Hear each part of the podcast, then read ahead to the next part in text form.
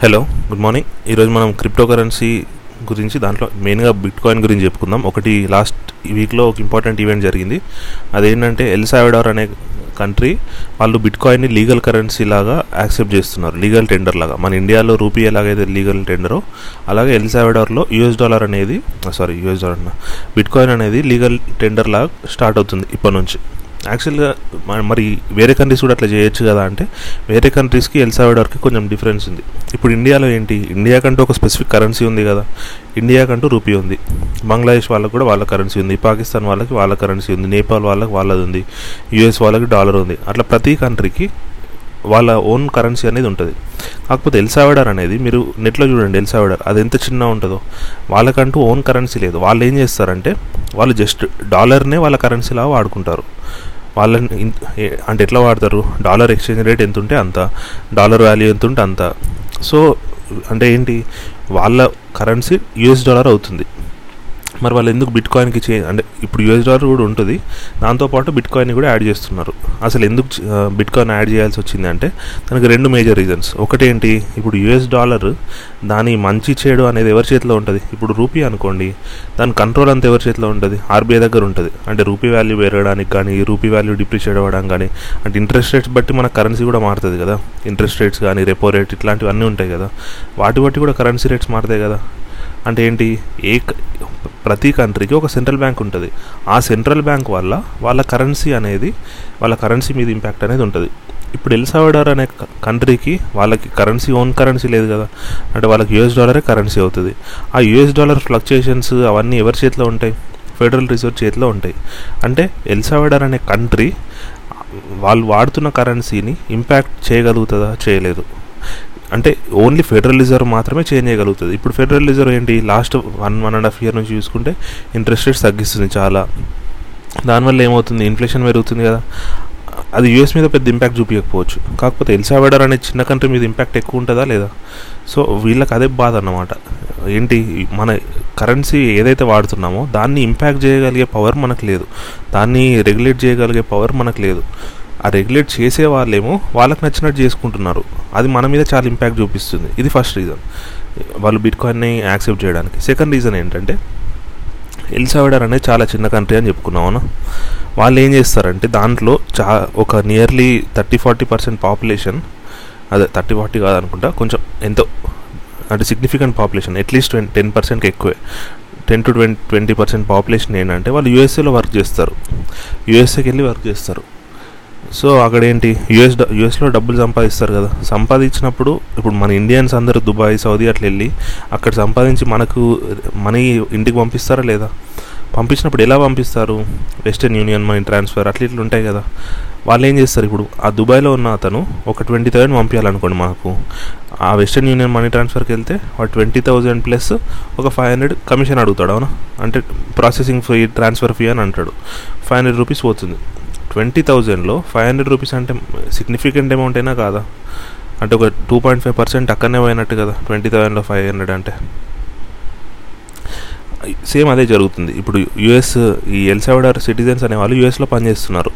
వాళ్ళు యుఎస్ నుంచి వాళ్ళ కంట్రీకి డబ్బులు రెమిట్ చేయాలి. కాకపోతే ఏంటి ఈ ట్రాన్స్ఫర్ ఫీ అనేది ఉంటుంది కదా మధ్యలో పంపించే వాళ్ళు ఎవరైతే ఉంటారో వాళ్ళు చార్జ్ కమిషన్ ఎక్కువ ఛార్జ్ చేస్తున్నారు. అదే బిట్ కాయిన్ అనుకోండి. బిట్ కాయిన్ ఏమైనా నిజంగా కరెన్సీయా? ఇట్స్ జస్ట్ డిజిటల్ కరెన్సీ అంతేనా కాదా? సో దానికి అక్కడ బటన్ నొక్కితే ఇక్కడికి వచ్చేస్తాయి. అదే కరెన్సీస్ అనుకోండి అంటే మామూలు కరెన్సీస్ అనుకోండి అవేంటి? ఫస్ట్ అక్కడ డాలర్ ఇప్పుడు మనం దుబాయ్లో ఉన్నాం అనుకోండి అక్కడ కన్ అక్కడ కరెన్సీని ట్రాన్స్ఫర్ చేసి దాన్ని మన అకౌంట్లో వేసి అదంత ఉంటుంది అంటే ఏంటి? ట్రాన్స్ఫర్ ఫీజు ఎక్కువ ఉంటాయి ఒరిజినల్ కరెన్సీస్కి అయితే. అదే డిజిటల్ కరెన్సీ అనుకోండి అది ఉండేదే డిజిటల్ వ్యాలెట్లో అంటే ఫిజికల్గా దానికి స్టోరేజ్ ఉండదు. సో డిజిటల్ లాకర్లో కాబట్టి వాళ్ళ లాకర్ల నుంచి మనకు పంపించడం ఈజీ. సో ఈ ప్రాసెసింగ్ ఫీ అనేది తగ్గుతుంది. వాళ్ళకి ఇది ఎందుకు ఇంపార్టెంట్ అంటే వాళ్ళ జీడిపిలో ట్వంటీ పర్సెంట్ ఓన్లీ ఇట్లాంటి రెమిటెన్సెస్ మాత్రమే ఉంటాయి. అంటే వేరే కంట్రీలో ఉన్న వాళ్ళ సిటిజన్స్ డబ్బులు పంపిస్తారు కదా అదే వాళ్ళ కంట్రీ జీడిపిలో ట్వంటీ పర్సెంట్ ఉంటుంది. అంటే వాళ్ళ కంట్రీ జీడిపి వన్ ల్యాక్ అయితే ట్వంటీ థౌజండ్ వాళ్ళ సిటిజన్స్ వేరే కంట్రీలో పనిచేస్తున్న వాళ్ళు వెనక్కి పంపించేవే. దీంట్లో ఒక ఫైవ్ పర్సెంట్ ఛార్జ్ పడ్డది అనుకోండి. ఏం లేదన్నా one percent of GDP swipe out అయిపోయినట్టేనే కదా. జస్ట్ ప్రాసెసింగ్ ఫీలో వన్ పర్సెంట్ ఆఫ్ జీడిపి వెళ్ళిపోతే అది చాలా పెద్ద ఇంపాక్ట్ చూపిస్తుంది కదా. అందుకే వాళ్ళు బిట్ కాయిన్ యాక్సెప్ట్ చేస్తున్నారు.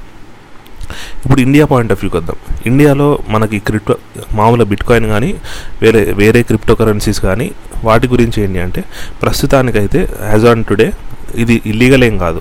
మనము క్రిప్టో కరెన్సీస్ కొనుక్కోవచ్చు అమ్ముకోవచ్చు అదంతా చేయొచ్చు.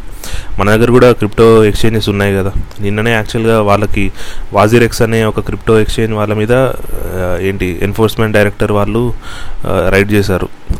ఫెమా రెగ్యులేషన్ వైలేట్ చేశారు అది అని చెప్పి.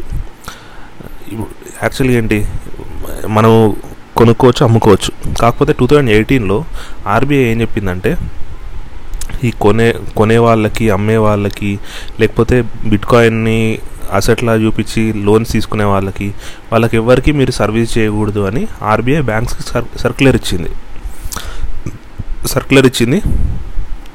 దానికి అగెన్స్ట్గా చాలామంది సుప్రీంకోర్టుకి వెళ్ళారు.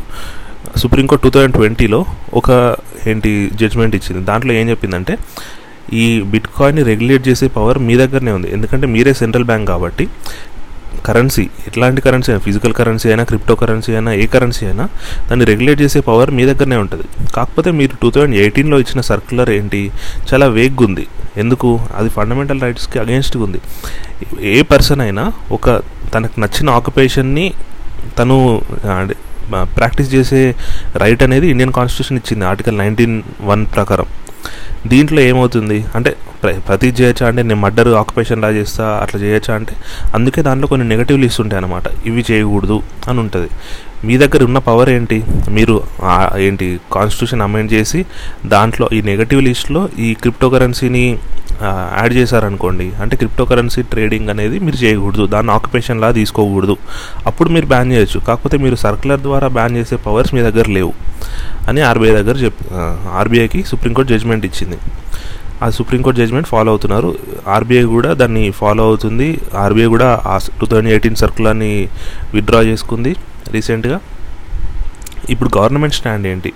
యాక్చువల్గా ఏంటంటే గవర్నమెంట్ ఒక కమిటీ అపాయింట్ చేసింది టూ థౌజండ్ నైన్టీన్లో సుభాష్ చంద్ర గర్గ్ కమిటీ అని. వాళ్ళు ఏం చెప్పారు అంటే మనం ప్రైవేట్ క్రిప్టో కరెన్సీస్ని బ్యాన్ చేయాలి. బ్యాన్ చేసి ఆర్బీఐ ఒక క్రిప్టో కరెన్సీ తీసుకురావాలి అని చెప్తున్నారు. వాళ్ళు ఎందుకు చెప్తున్నారంటే ప్రైవేట్ కరెన్సీస్ ఉండడం వల్ల ఏమవుతుంది? వోలటిలిటీ ఎక్కువ ఉంటుంది ఇన్స్టెబిలిటీ ఎక్కువ ఉంటుంది సెక్యూరిటీ రిస్క్ ఎక్కువ ఉంటుంది. మీరే ఆలోచించండి. బిట్ కాయిన్ కానీ డోజ్ కాయిన్ కానీ లాస్ట్ టూ మంత్స్లో ఎంత ఫ్లక్చుయేషన్ ఎంత ఎన్నిసార్లు పెరిగింది? ఎన్నిసార్లు తగ్గింది? ఎంత పడిపోయింది దాని వాల్యూ దానివల్ల ఎంతమంది నష్టపోయారు?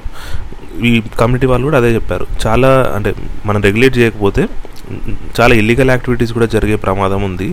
ఎందుకంటే మనం కరెన్సీ అనుకోండి దాన్ని మనం రెగ్యులేట్ చేయొచ్చు. టెర్రర్ యాక్టివిటీస్కి అట్లా వాడడం కష్టం అవుతుంది ఇది డిజిటల్ కరెన్సీ కాబట్టి ఇక్కడ నుంచి ఎక్కడికైనా ఇష్టం వచ్చినట్టు పంపించచ్చు కదా టెర్రరిస్ట్కి కూడా.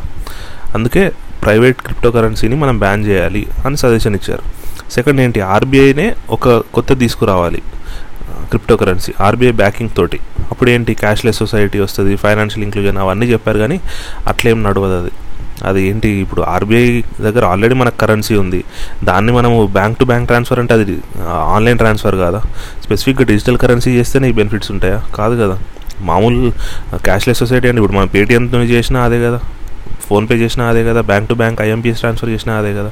వీళ్ళు చెప్పిన బెనిఫిట్స్ ఏమి? దీనికి స్పెషలైజ్డ్ బెనిఫిట్స్ ఏం చెప్పలేదు వీళ్ళు. అన్ని కామన్ బెనిఫిట్స్ చెప్పిండ్రు. గవర్నమెంట్ ఈ కమిటీ తర్వాత గవర్నమెంట్ ఏంటంటే ఒక బిల్లు డ్రాఫ్ట్ చేసింది. దాని పేరే crypto currency regulation of official digital currency bill two thousand twenty one దీని ప్రకారం ఏంటంటే క్రిప్ ప్రైవేట్ క్రిప్టో కరెన్సీస్ని బ్యాన్ చేయాలి. సెకండ్ ఏంటి? అఫీషియల్గా ఆర్బీఐనే ఇష్యూ చేస్తుందని చెప్పారు. ఈ బిల్ ఇంకా పెట్టలేదు. ఈ మన్సూన్ సెషన్లో పెడతాము అని చెప్తున్నారు. కాకపోతే రీసెంట్గా ఒక చిన్న చేంజ్ వచ్చింది. వాళ్ళు ఏమనుకుంటున్నారంటే కంప్లీట్గా బ్యాన్ చేయకుండా ప్రైవేట్ క్రిప్టో కరెన్సీస్ని కొన్నిటిని అలో చేయాలి. అంటే మార్కెట్ క్యాపిటేషన్ ఇంత ఉన్న దానికంటే ఎక్కువ అలో చేయాలి. దానికి కూడా కొన్ని రెగ్యులేషన్స్ పెట్టాలి. అంటే ఎవరు ఇన్వెస్ట్ చేయొచ్చు ఎంత ఇన్వెస్ట్ చేయొచ్చు అనే రెగ్యులేషన్స్ పెట్టచ్చు. ఈ బిల్ అనేది ఇప్పుడు మనకు నెక్స్ట్ సెషన్లో ఇంట్రడ్యూస్ చేస్తారు. తర్వాత యాక్ట్ అవుతుంది. ఆ తర్వాత మనకి రూల్స్ అనేది తెలుస్తాయి.